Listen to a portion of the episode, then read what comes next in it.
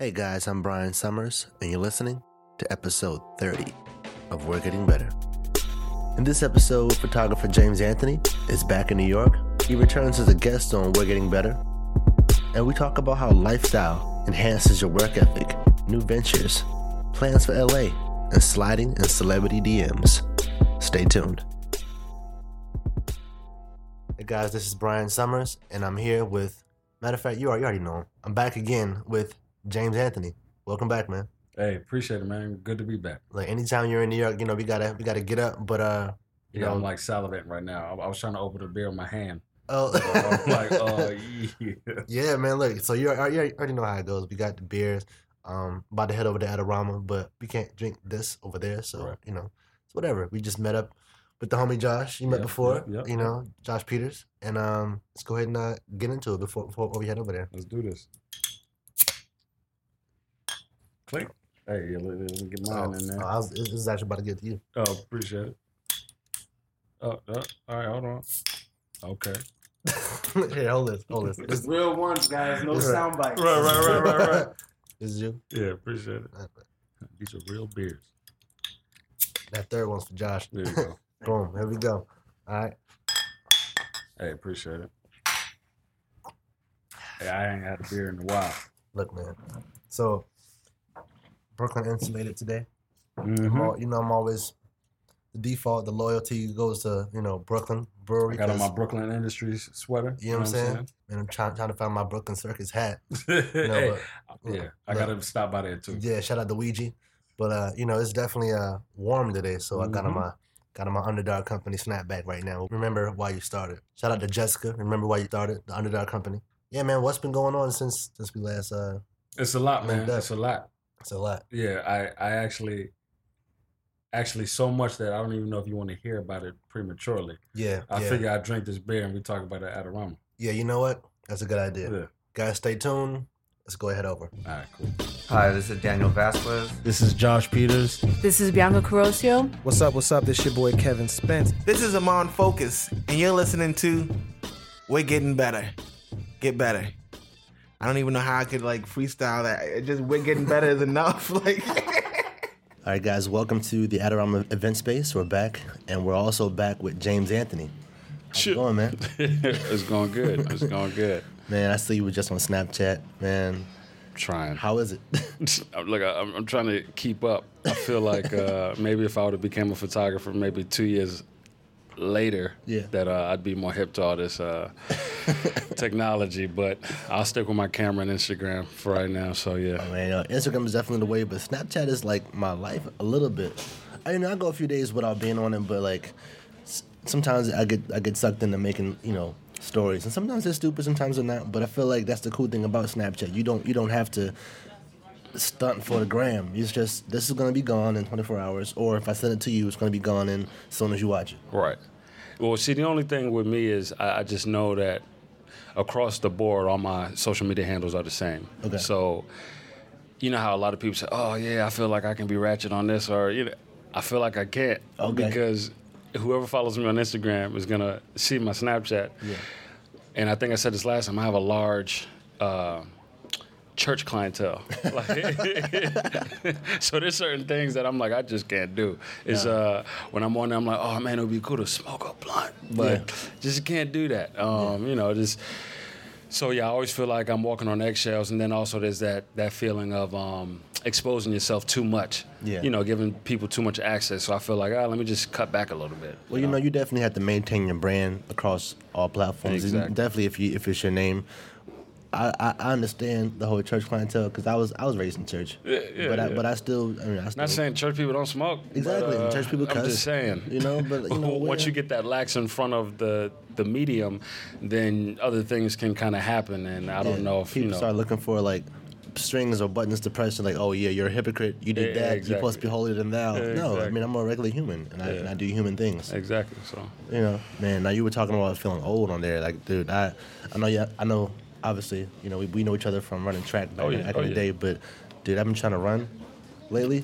Every time I get far, no pun intended, in my whole, getting back into running, something happens. Like I stopped running for a while because my knee was hurting. The other day I started running, my back was hurting for 2 days. It's still kind of hurting right now. Well, no, it's funny you say that because I was talking to I forgot who I was talking to, but pretty much just saying like, wow, like is this what 30 plus is like? You know, because I remember I used to just go outside and run. Yeah. And now my aunt, she's 40. Yeah.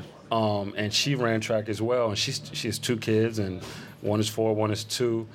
And when we're together, we go out on runs, 4 or 5 miles, and I'll stop about 2 miles in. I'm like, hold on, let me put this strap on my knee because it's knocking, and I can't believe I'm even saying that. Right. You know? So it's one of those like, let me just keep my ass in my room with my camera and walk around the city. Dude, I've been thinking about doing yoga.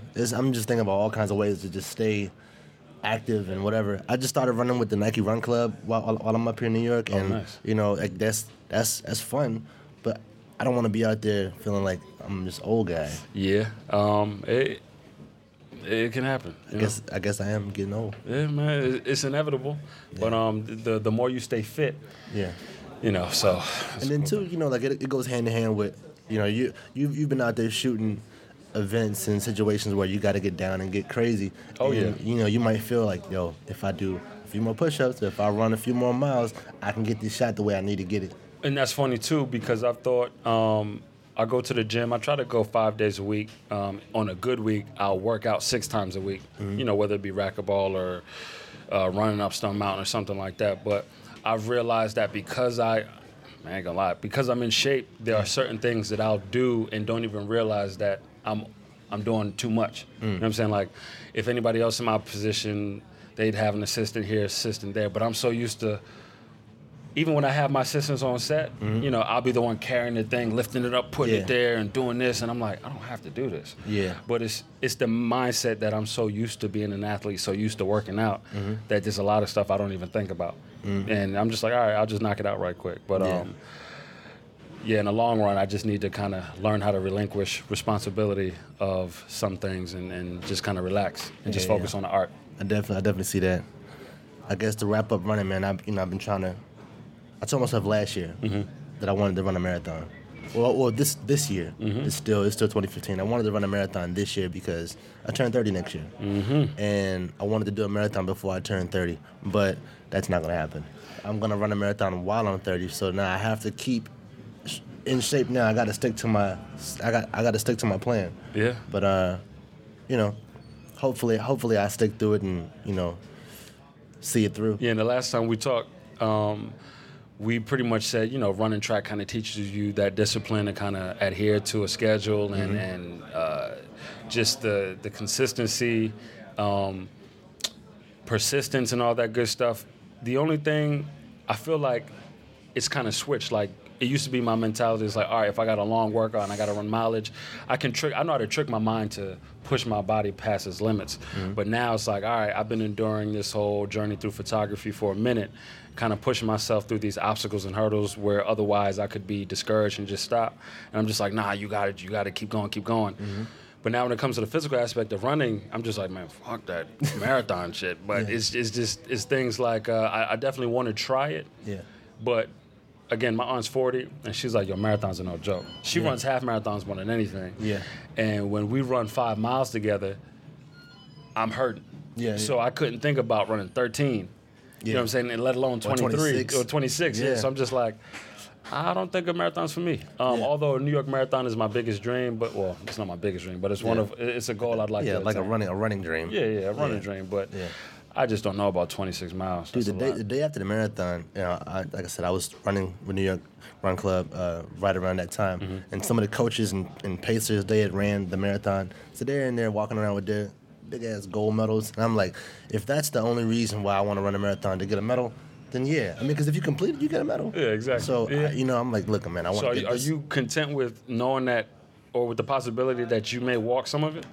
Yeah, no, that's 26 miles. Okay. See, if you can walk some of it, then I'm okay. Because I was in Chicago on assignment at a photo shoot, and it was after the Chicago Marathon, and I'm looking at people on the subway, and they have their medals, and I'm like, oh, man, I want to do that. Yeah. But you just got to, you have to train your mind to, you know, for that. I know I can probably run a half nonstop. Right. I ran 10 miles nonstop. What's three more? Right. You know, exactly. And like you said, once you trick your mind to getting that far, you know, you might as well do it. And then, you know, you always, I know you've been in situations where you would stop running.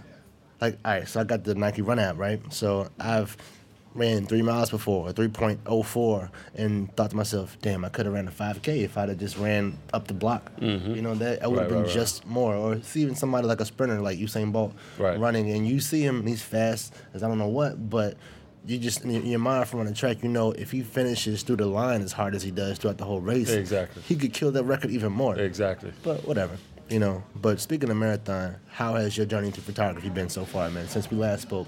What's been going on? It's been good, man. It's been good. You know, last time we spoke, I said that I like to, I like to keep positive thoughts out there. You know, a lot of times I say this every time. I feel like a motivational speaker, but there's so much power in the tongue. Positive vibes. As far as the vision boards and all that. A lot of things that I put on my vision board earlier this year, it's like now, toward the end of the last quarter of the year, it's like, oh yeah, you know, I know you mentioned this earlier in the year, but we're here for you now. So I have a partnership, in a relationship with a personal chef, my best friend for 21 years. And she's a personal chef, a food stylist, and a certified yacht chef, but there's a lot of things. Certified yacht chef. A certified yacht chef. Damn. Yeah. So, you know, I eat good every day. And, you know, with that, we do a lot of in-home projects. Yeah. That being, you know, I didn't dive too much into this last time, but she began her entrepreneurship after me. So I had already been in it, you know, for years, and I'm just like, all right, well, so now it's my job. If you're trying to jump in this, it's my job to be your bridge, your moat over the, you know, the ravine and all that, so you don't have to walk through the trenches like I did, just to expedite the whole process. So me, it's just like, all right, if you're going to get this started, let me give you professional photos, let me give you a professional website, set up all your accounting stuff and all that so you can hit the ground running. And now, you know, when she gets gigs, the first thing they say is, your photos look amazing. We booked you. Oh, you look amazing. You're so pretty, blah, blah, blah. I mean, I didn't help in that, but just showcasing the light of her look, her talent, and just putting her best foot forward with food, I ended up shooting more food. I ended up becoming a food photographer on the side. Right. And it's crazy how the worlds align, just because when I first moved back to New York 3 years ago, I never thought of myself too big or too important, or I know too much to assist anybody. You know what I'm saying? There's always something you can learn. And one of the first things I did was assist a food photographer, Brent Herrig here in New York, who's, you know, contributing photographer for GQ magazine and some other food magazines here. But I was able to be exposed to that world of food photography and beverage photography. And it's one of those things people always say, well, as far as she's concerned, she's a food stylist. And they ask, like, what does a food stylist do?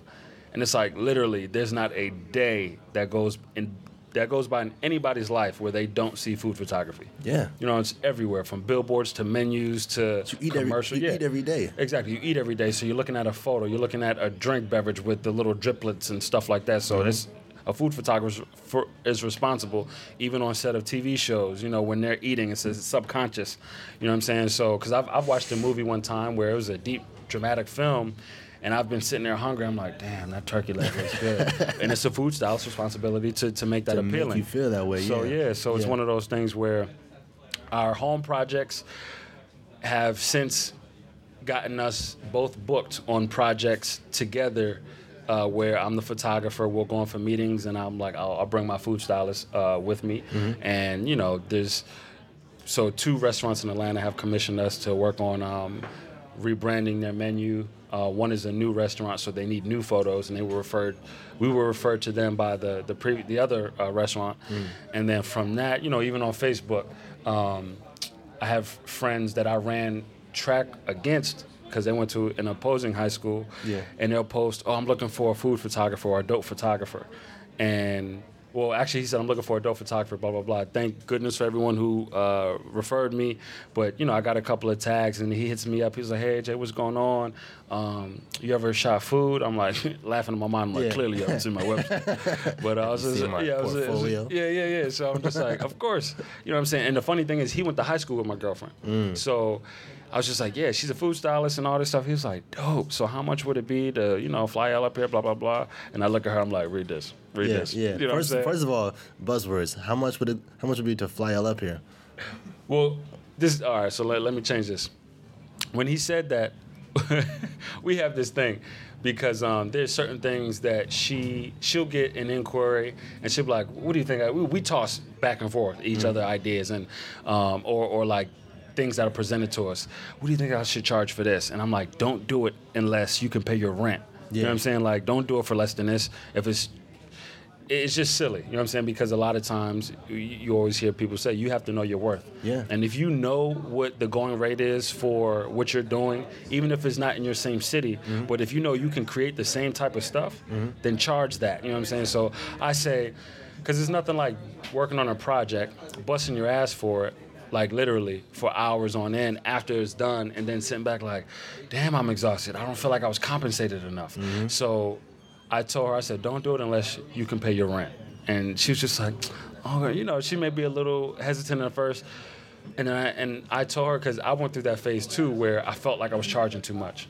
And then people were like, oh, that's too much. I'm like, well, all right, then don't come to me. That's cool. Yeah. And my whole thing is, one thing that we both practice now is if you feel like I'm too much, then you're not my clientele. Right. And that's okay. There's nothing wrong with that. But sometimes, you know, you might be in a situation where it's tight.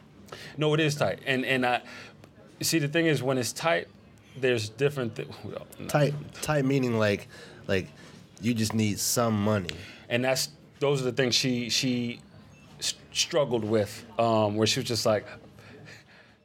We also have this joke too, because this is a reference to Set It Off. There was a scene where I forgot the lady's Kimberly Elise. She was in the scene, and if you guys are Set It Off fans, you know, but. They were talking about robbing a bank, and she didn't want to do it, but she had kids, and she was in the backseat crying. She was like, but I need this money. So there's a reference that we'll sit on the couch, and she'll be like, I don't want to charge this. I mean, I don't want to accept this low rate. And then we'll look at each other, and she'll be like, but I need this money. And I'm just like, yo, I know how it is. You know, the bills don't stop. Sally Mae don't stop knocking. You know what I'm saying? Not at all. The loans don't stop knocking. So at certain times, you do have to bite the bullet and just like, all right, I'm going to accept maybe 3 more gigs at this rate, and then that's it. Yeah. And you have to do that sometimes. You do. Before I got here, we were just talking to a friend, another photographer friend, that was talking about shooting weddings. And, you know, like you might have your price in mind that you would want to charge, but sometimes you deal with people that you know they can't afford that. Oh, yeah. So, like, when they say, well, do you have any packages, or what are your rates, like, how do you approach that? Like, do you say, well, I have my rate in mind, but what's your budget?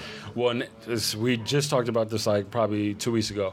One thing she would always do is people would, and I make a reference to her because we kind of work hand in hand. Like I kind of share my ideas with her, and then she starts practicing them as well. But it's one thing that she realizes when people would inquire what they wanted, and then she would say, all right, well, here are my rates. Then she would never hear anything back from them. You know, it's just like crickets. So now it's to the point where she won't, or better yet, they'll be like, I have a party of 25 people I want to serve. And this is, like, can you come up with a menu? And she'll be like, okay. You know, so she'll come up with a menu, and then she'll be like, this is what the rate is. And the menu is not something you can just come up with, you know, just in 20 minutes. She'll think about it, get back to them, maybe the next day, maybe at the end of the day, and then they'll be like, oh, that's too much. Or sometimes she'll be like, she'll send them an estimate, and then you just won't hear anything. And then it's like you wasted all that time, and you didn't, you know, charge like a consultation fee or anything, so you just kind of feel like with the stupid face.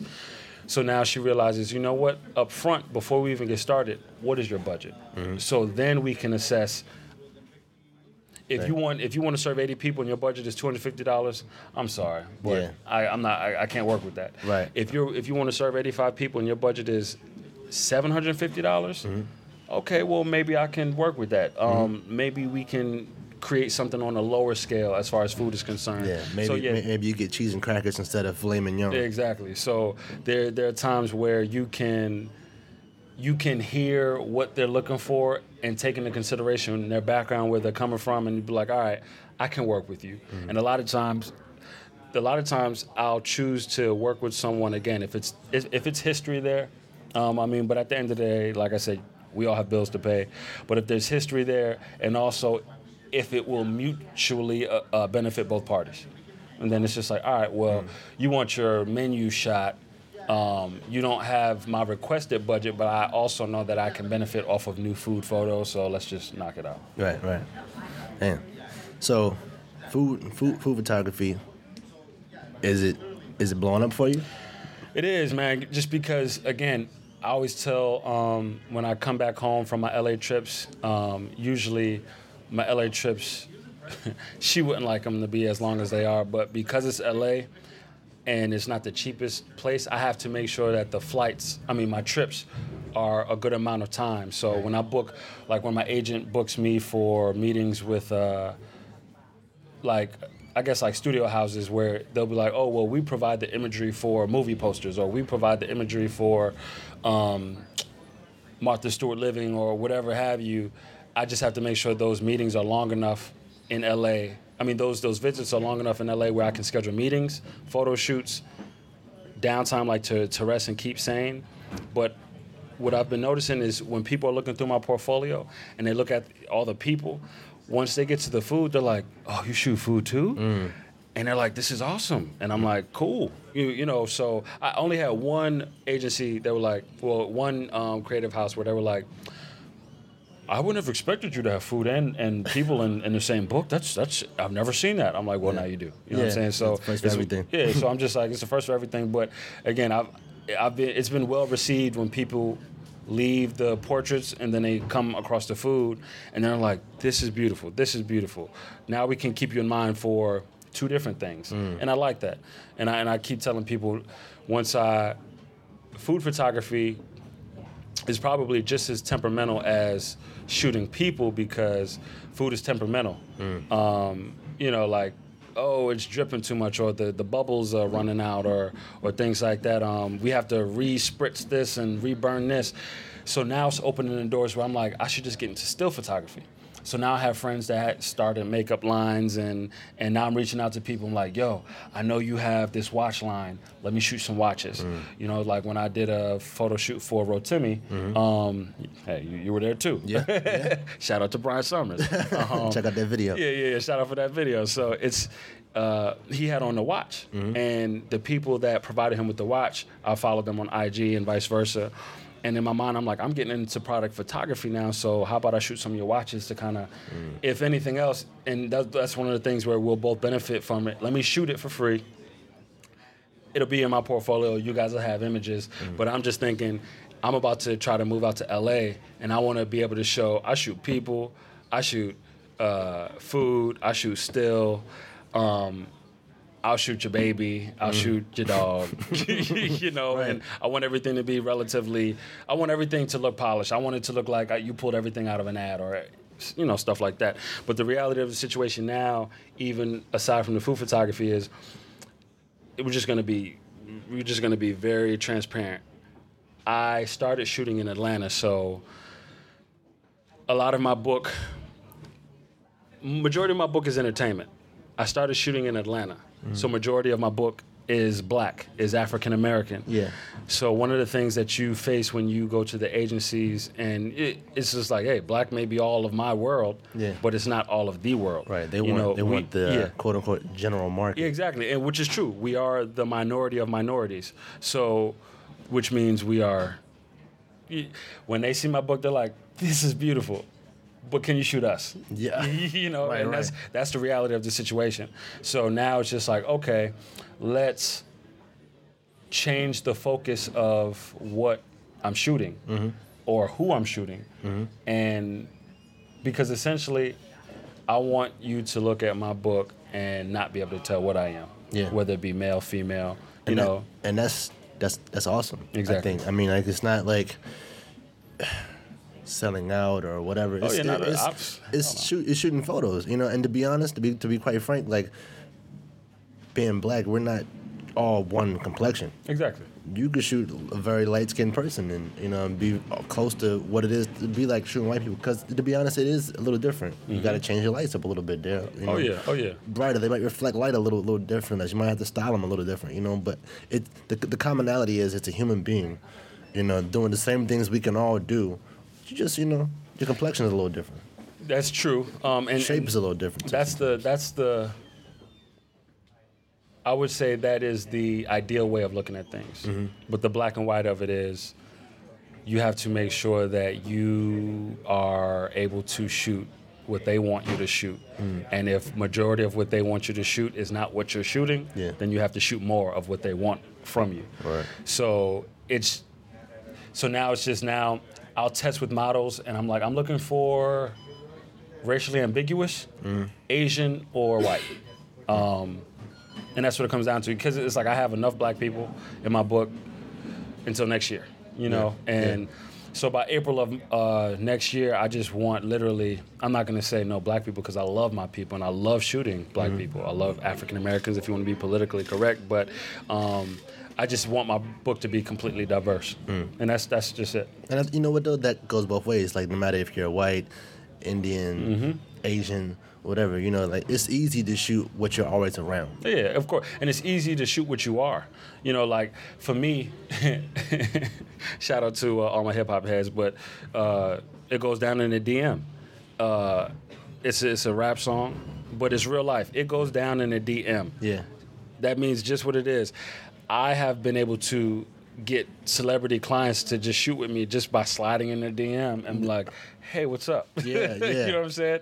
And now a lot of times, I can't say it'll work for everyone, but what I'll do is I'll take a photo of somebody that I know, that they know, and I'll use that photo as the DM picture. Yeah. I'm like, so I shot your homie. Yeah. What's up with you? And they're like...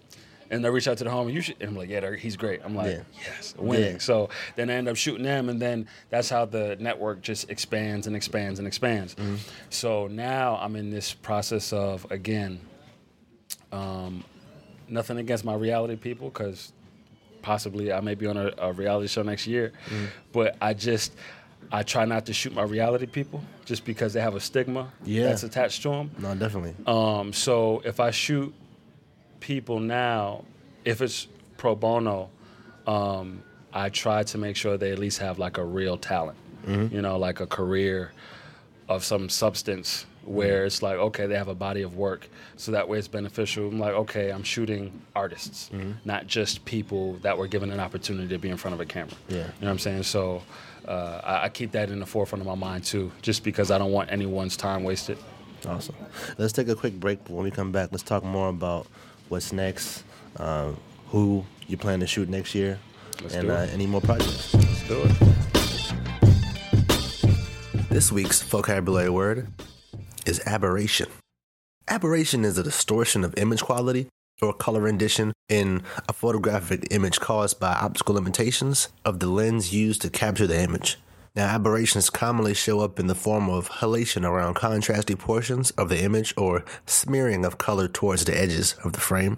Aspheric lens surfaces and advanced lens coatings are often used in more expensive or complex lenses as a means to reducing aberrations. Got it? Great. Back to the show.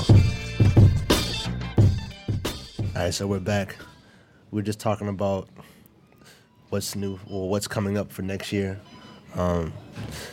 During the break, I was looking at your site, JamesAnthonyPhotos.com. I spoke last time about the mix-up, but this is JamesAnthonyPhotos.com, not photography. Right. But, yeah, man, you got dope stuff on here from Uptown Crave. You got Joe Sikora, Amari Harwick. Joe Sikora, one of the people that you're trying to, you know, diversify with. Right, you know, right. And, that was also somebody I'm pretty sure you used Amari's picture to slide in the DMs. I sure did. You know what I'm saying? And I plan on using Amari's picture to slide in the DM with, forgive me, I don't know her name, but... Notori? No, not Notori, but Angela. Who plays Angela? My goal is to shoot Angela before April, so that way by the time the show airs in June, I'll have that fashion editorial of Angela to shop around. Yeah. So that's my goal. That's tight, man. So we were just talking about diversifying. How, I mean, like, because it's easy to shoot what you're around. How hard is it to reach out to shoot somebody else? Because personally, so you know, my Instagram is not like popping, you know, but it's active, you know. But it's easy for me to shoot who I'm around, which is, you know, black people. So when I shoot somebody that's white or non-black, I seem to get like 20 likes on pictures, you know. So I'm like, damn, my demographic doesn't get what I'm doing. They're like, who's that? Yeah, like, come on, get back to what you're normally doing, Bryon. Where's Waka? Yeah. Nah, but it's one of those things where I've noticed that too. Like, I could shoot Angela Simmons and I'll get 1,000 likes. Yeah. And then the funny thing that we're even talking about likes, but that I'll get 1,000 likes, and then I'll shoot this guy right here who was in. The Maze Runner, and I'll be like, okay, it's a white guy in a suit. Yeah. Which is cool, but the thing, that's where hashtags are important. Yeah. Because you're just, and that's where, hashtags to me are like features. Okay. When artists do features, it's just like, your fan base may not have known of me, but I'm going to hashtag you and put you on my song. Oh, okay, a feature, like a music feature. A music feature, okay. Yeah. So it's just like, all right, you may not be familiar with this person, but hashtag this, because whoever's looking like, oh, he's so dreamy, let me hashtag Chris Sheffield. Yeah. And then my photo comes up, they're like, who's this black guy that shot him? So then I'm like, oh, okay, so let me follow Chris Sheffield. Yeah, yeah. And I don't mean to make all this stuff sound about race, but the truth of the matter is a lot of it comes down to... Because what I've noticed, too, is I'll go to a photographer's page and they'll shoot models and the way their page looks, they could have like 40 followers and each of their photos have 750 likes. Oh, that's engagement, yeah. Yeah, the engagement is so much higher just based off their content, which I understand is cool. But you just have to learn how to play the game. A lot of people, what I hear sometimes is... A lot of people, oh, Instagram is I'm not with Instagram, or Instagram is too this or too that. And I think I said this last time, but social media is what you make it. Because when I got those two restaurant deals, it was based off of my Instagram photos. Exactly. You know, when I got a deal to be featured in Hype Hair magazine, it was based off of me hashtagging Hype Hair. So you have to learn how to use the power of Instagram. You know, when I... like Fruit of the Loom. Now we're working on something as far as me shooting some things for them, just because I said when they had these sweat fleece, just like, oh man, that's so cool. I'd love to work with you guys. And they're like, they slid through my DM and they were like, would you like one of these suits? And I'm like, I sure would. And then when they sent it to me, I was like, I would like to work with you guys. Like, possibly I could shoot some stuff. They're like, let's talk about it. Yeah. You know, and this wood watch right here. Yeah. It was gifted, but It was, the company's really cool. Is that WeWood? No, this is Jord. Jord? And literally everywhere I go, if someone sees this watch, is that wood? That's cool. On a plane, anywhere. So I'm just like, man, so now in all my Instagram photos, if I have this watch, I tag them. And then I slid through their DM and I said, hey, you guys interested in some type of cross-promotion, you know, marketing thing? They said, hey, and at first, a week went by, no response. I'm like, all right, well, at least I tried. I opened my mouth. They say closed mouths don't get fed. A week later, they shoot me another DM, said, hey, email this person. She's in our marketing department. So that's in the works right now. Yeah. So it's just one of those things. You have to literally know the power of the social media. You know, everyone is more accessible now because of social media, whether it be from brands to celebrities, to people in corporate, even LinkedIn and stuff like that. So you just have to learn the power of it. And the cool thing about being a photographer is that you can easily put the work in network. Like, your work speaks for itself. And then when you slide up in somebody's DMs with the awesome photo, you know, it's not like a creep shot, right? You know, it's, oh, this guy's a photographer, right. He's got this many followers. He's utilizing or leveraging his platform or his juice, blah blah blah. Now he can easily become an ambassador, or somebody to work with us, you know, and so forth and so forth. Right. It's actually, I'm just gonna I'm just going to go on something right here. Yeah. Let me see. Pull up a new site real quick. I'm going to go to Instagram. Yeah. Instagram.com. I am James Anthony. So on my Instagram, there is something that I do. Hold on, I'm trying to. Oh, yours is opposite from mine. Yeah, you got it. Inverted. Yeah, so this is thing that I do where I. And it's, again, they always say no new idea. No idea is new. Yeah. You know, but this is something that I just had fun with back in 2011, I think, when I first shot Lala, mm-hmm. and I drew her like on this animated couch. Mm-hmm. But there's this thing that I do now. I just decided to add a hashtag to it and just call it James Shoots and Draws. And it's to the point now where I'll reach out to someone, and the reason I brought this up is because there's an actor. His name is Andre Fuller, mm-hmm. and I ran into him at the Beverly Center in L.A., and I said, hey, man, I knew his face from a TV show. I forgot the name of it, but he's also my fraternity brother. But I knew the face, and I walked up to him like, hey, here's my card. I'd like to do a photo shoot with you. I'm only in L.A. for like 4 more days. Let's set something up. He was like, all right. So I gave him my card, and I said, I'll DM you in 5 minutes. Mm-hmm. So I DM'd him. I'm like, hey, we just met. I want to do a photo shoot. So then he ends up, long story short, we ended up doing a photo shoot in L.A. Fashion shoot was pretty dope. Mm-hmm. I'm just going to pull this up for anybody that may be around. Hold on, let me see. But, yeah, he says, hey, man, I get hit up pretty often about doing photo shoots.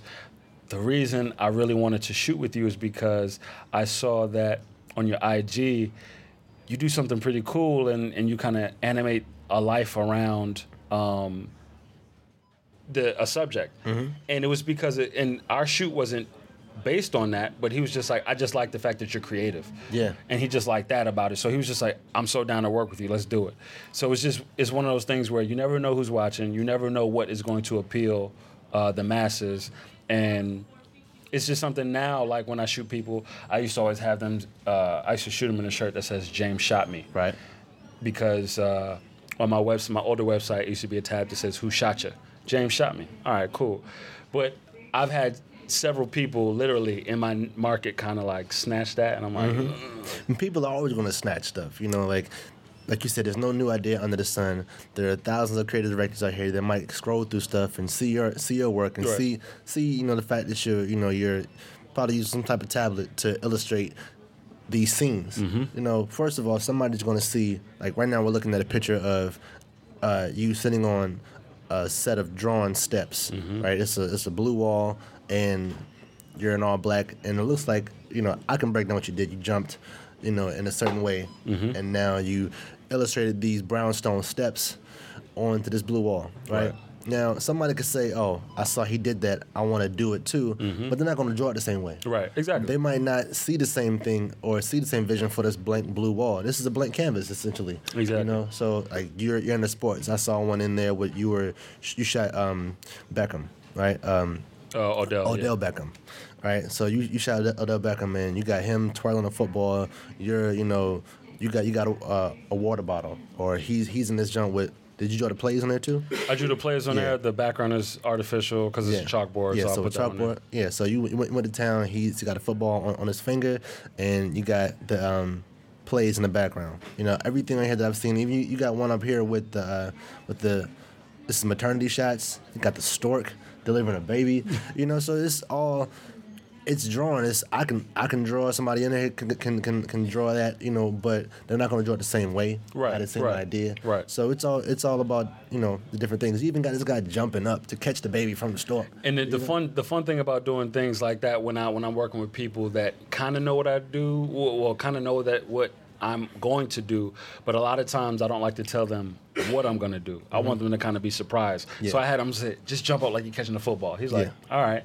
Yeah. So when I showed it to him, they both called me and was like, bro, I didn't know you were going to do this. We love it. Like, you're amazing, blah, blah, blah. So that feeling in that moment is just awesome.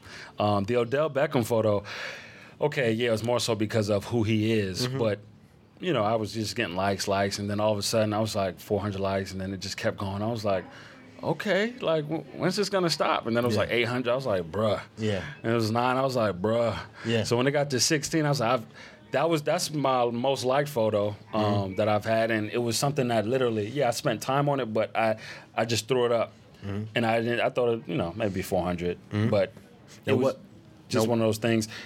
And then to fast forward to the whole Rotimi thing, I shoot Rotimi. He's an actor and a R&B artist currently on the Star show Power, and his wardrobe stylist, Troy Anthony, I reached out to him. I was just like, you know what? At this point, I kind of wanted to play like connect the dots with the cast of Power. And I'm like, I saw he was on Power, and it was like 1 degree of separation because I knew his wardrobe stylist. I'm like, Troy, you think you can set something up for Rotimi? And he was like, yeah, I'll see what's up. So then fast forward a few weeks later, he has this mixtape coming out, and they're like, hey, would you be interested in shooting this mixtape? And I'm like, all right, cool. Like, what's the concept? They're like, we want him to sit on a throne. I'm like, do you guys have a throne budget? And they were like, not really. So I was like, all right, well, how about this idea? Which I knew, we can just get a studio. I'll shoot you and I draw something. And they loved the idea. So then that ended up happening as far as me having that opportunity to kind of use something that I've just been playing around with for something that would be seen by the masses. And then when for the marketing, they said they wanted to show a progression video as far as how he was initially just sitting there and then the chair kind of builds behind him. I just thought that was an awesome opportunity. And again, it's one of those things where 50 Cent and other people reposted the photo. Like, it was some artist, I think even Swiss Beats reposted it, but it's one of those things where people that you look up to, they repost it. They may not cite you who created it, but even still, it's just the fact that all of this came from my brain and it's being shared. So I wasn't looking for like 50. I'm not going to say it didn't come out my mind. Like, you could have tagged me, bro. But it was more so like, wow, like this is being shared by so many people. And I posted this on Facebook because while I'm doing things like this, I really want to express how grateful I am for even the smallest thing. I had taken a trip with a friend of mine, well, a friend of ours, Dio, and a painter, an artist by the name of Will. We went to the Smithsonian Museum, and we went to the modern photography. And it was just so cool to see pictures of Johnny Depp and Meryl Streep and Winona Ryder and Jay-Z on the wall in their photographs that we've seen in magazines. But it's the thought, like, this photographer probably would have never thought that their photo would be in a museum, let alone the Smithsonian in the nation's capital. So one of the things where now when people ask me, what do you do or what's the long-term goal of being a photographer, and I said, now I truly think is literally to just leave your stamp, leave your saying I was here, because art is one of those things where it lasts until forever. You know what I'm saying? Like, we still study stuff from the 17th century, Renaissance. So, and I feel like it has an even greater chance to stand the test of time. For one, if it's good work, but if you shoot familiar faces, not saying that photography has to be based around that, but you have a greater chance of your work staying around longer when the subjects are notable people. So it was that opportunity where I was just like, you know what? Even if my name isn't being mentioned, it's the fact that whoever downloads this album or this mixtape is going to have my artwork in their phone. It's going to have it on their laptop. And that was just a great feeling, and I was grateful. No, I definitely can relate to that. J. Cole. Come on, man. I'm still seeing that photo. Yeah, man. It's that feeling like, and I think you and I have talked about it before, but it's just like, dang, like, if I got a nickel for every time this was reposted, man, I could get me a nice little fit. You know what I'm saying? Like, man. Something. Yeah, something. But it's that feeling like, damn, I wish I got credited for it. Exactly. But, in the long run, you can leverage that to slide up at somebody's DMs and say, look, I did this shot. Everybody likes it. Matter of fact, it's probably recognized even more. Well, it is recognized more than me. So they'll see that photo first, and then they'll be like, oh, this is the guy. Exactly. Like, I'm always talking to a friend of mine about the iconic shot of Muhammad Ali standing over Joe Frazier, right? That shot First of all, the photographer that shot that, which I forgot his name, you know, ironically, yeah, you know, but the photographer that's standing over him, he was in the right place, you know, coincidentally, you know, the right place at the right time, pretty much, because normally he was on the other side of the ring. This particular day, somebody that was only there wasn't there, so he copped that guy's spot. Shot that moment, which was like a split second. You know, it wasn't like Muhammad Ali is like relishing in the moment over top of you for like 5 minutes, posing for the cameras. He knocked Joe Frazier out, and you know, within like a split second, he brings his arm up triumphantly really quick, and then the shot got snapped. Ugh. But that's like the most iconic shot of him knocking out Joe Frazier. That photo, I mean, I love that photo, but one of the photos I love so much of Muhammad Ali is the one with him underwater. Oh, yeah, yeah. I love He's that training shot. Underwater. God, I love that shot. Yeah. To the point where it's in my inspiration folder of underwater. I just want to do an underwater fashion editorial with a familiar face, but I just have to find someone that's brave enough to do it. You know, I tried it with Portia Williams. And she was like, nah, I can't do this. You know, see, you know, you have some people that can't go underwater without holding their nose, and you have some people that can't go underwater and open her eyes. Oh, yeah. And she was both of those people. That's me. So I was like, I can't do a photo shoot when you're like this. I'm like, it's not going to work. So I have to find a brave soul that is willing to do it, and I can't wait to do it. But, yeah, I definitely feel you in the iconic imagery, being at the right place, right time. But that's definitely a situation where that photo outshines the person.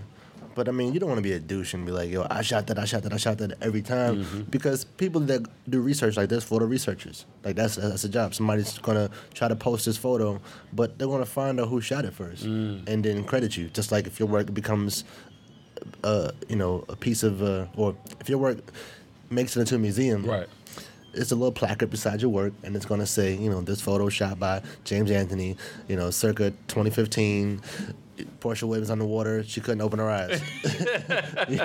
You know, and I can't wait for that to happen. The photo that I actually have up now, it was actually a collaboration with Bianca. That, you know, she's a retoucher. Yeah, Bianca Corosio. Yeah, love her. But this was a photo that I shot for Uptown Magazine, a wedding and travel issue in Great Exuma, Bahamas. And it had to be like maybe 275 degrees that day. But it was a great opportunity, a great experience. But I worked with this model, Madison Ryan, Madison Ryan. And it was reposted so many times, like from beauty blogs and Instagrams from literally all over the world, different languages, and I would see it. And I got so many people hit me up like, oh, I saw this photo, and didn't you take this? Or it would be in a different language, and they would just at my name. And I'm like, awesome. You know, that's great. So I decided, I'm like, I'm going to put this photo on my new business card. You know, and I know some people feel indifferent about putting photos on your business card. But I was just like, I'll run through these real quick because I'll just hand them out. And I kind of just like having a visual in the back. Because a lot of times when people say, oh, I'm a photographer, they're like, all right.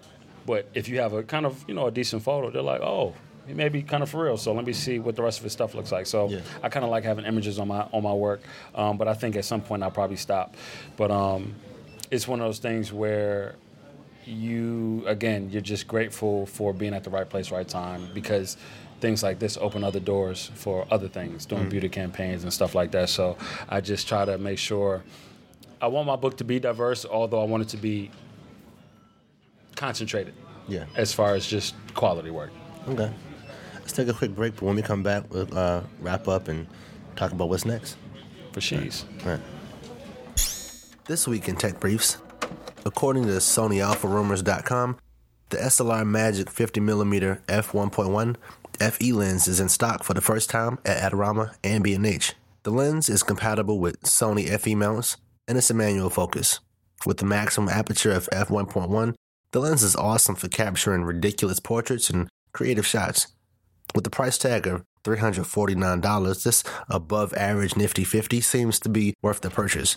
Sony shooters, let me know what you think. This week's recommended book is The War of Art by Steven Pressfield. The hardest thing for some of us to do is start. The War of Art talks about how to avoid creative roadblocks, whether you're a writer, painter, or a photographer. Pressfield identifies the enemy we must face, outlines a plan to battle it, and pinpoints how to achieve success. Now, I've been hearing a lot about this book. I actually thumbed through it at Barnes & Noble recently, so I guess it's time to go back and pick it up. So once again, that's The War of Art by Steven Pressfield. All right, so back. I'm going to wrap it up in a minute, but before we go, what's next? Traveling. You said earlier you wanted to move. Right now you're in Atlanta, but, you know, you always up and down the East Coast. Yeah, always up and down the East Coast. I like to kind of always have a hand on the places I'm most familiar with. But I'm in Atlanta right now. I'm in New York every month. And, you know, New York will always be my home. But for 2017, I'll probably say maybe around 16? April. No, 2017. Oh, okay. It's a long-term plan. Yeah, it's a long-term plan, meaning you have to literally be prepared for LA. You know, Okay. It's like moving to New York as far as expenses and whatnot. Yeah. But 2016, like I would literally, there's a show in the works, so we can't leave because it's based in Atlanta. So we are staying put just because opportunities are good right now. Her career is taking off to new levels. To the point where it's like, hey, I helped nourish hers, but she's about to be a tree over mine, you know? So it's cool because, you know, that's what a partnership is. And I feel like we complement each other so well. It's truly like, it's like a feng shui of what we do kind of works hand in hand, food stylist, chef, photographer, you know what I'm saying? So it kind of works hand in hand. But our opportunities are creating opportunities for us, or our talents are creating opportunities for us to work together, to travel together. And even when it's pulling us apart, I have the luxury of being able to travel to see her because of what I do. A lot of times I can work remotely for a time being, and then, you know, I'll go off and do what I have to do. But for 2017, that's why my trips to LA are becoming more frequent, because I'm in the process of forming a strong foundation and network of creatives and branding houses that kind of know that I exist. So when I come out there, I come like, hey, I know you were saying, oh, if only I was in LA. I'm like, well, MF, now I am. So like, hire me, you know what I'm saying? So it's one of those things too. She's represented in Atlanta by a food styling agency, a yacht agency, and a private chef agency. So I'm like, those are everywhere. You know what I'm saying? So all you have to do is, before we venture out there, reach out to 3 different agencies for each one, and you're like, hey, I'm moving out. Let's set up a meeting. Have me on your roster. And it's kind of like the work follows wherever you are, just because they make money off of you making money. So, and she's good enough, and she looks good enough. She is good enough for her to make that money. And I'm with an agency, and I'll probably try to make it with another agency out there in LA to kind of try to find me work as well.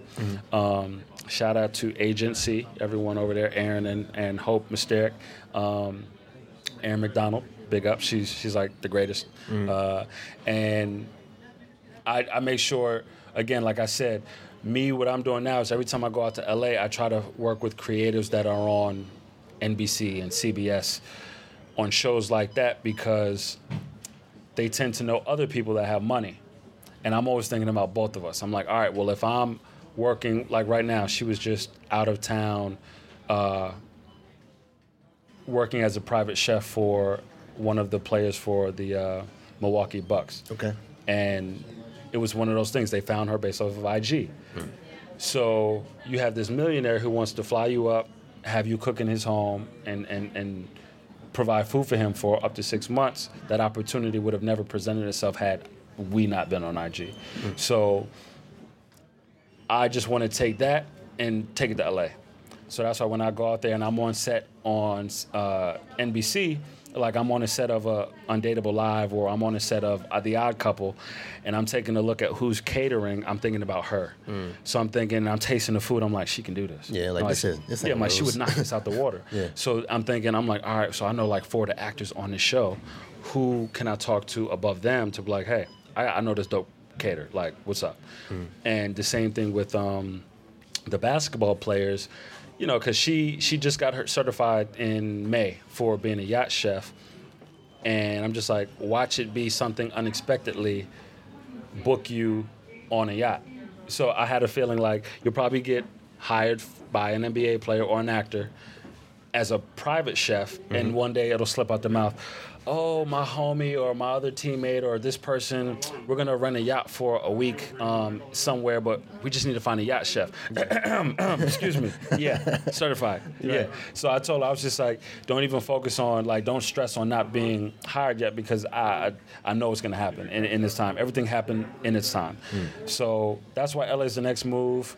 But as far as next year, I have Brazil and Tobago already on the calendar as far as traveling to for the Olympics and beforehand. Oh man, that should be sweet. Yeah, so I want to take some. I already started following models and photographers in Brazil, so literally I already know who I'm reaching out to when I want to shoot. I was like, all right, I want to just allot 3 days to just shooting. But aside from Brazil and Tobago, next year I really wanted to just be a year of traveling. I want to travel to 5 different countries next year and just kind of shoot landscape and try to shoot models while I'm there too, just for the experience.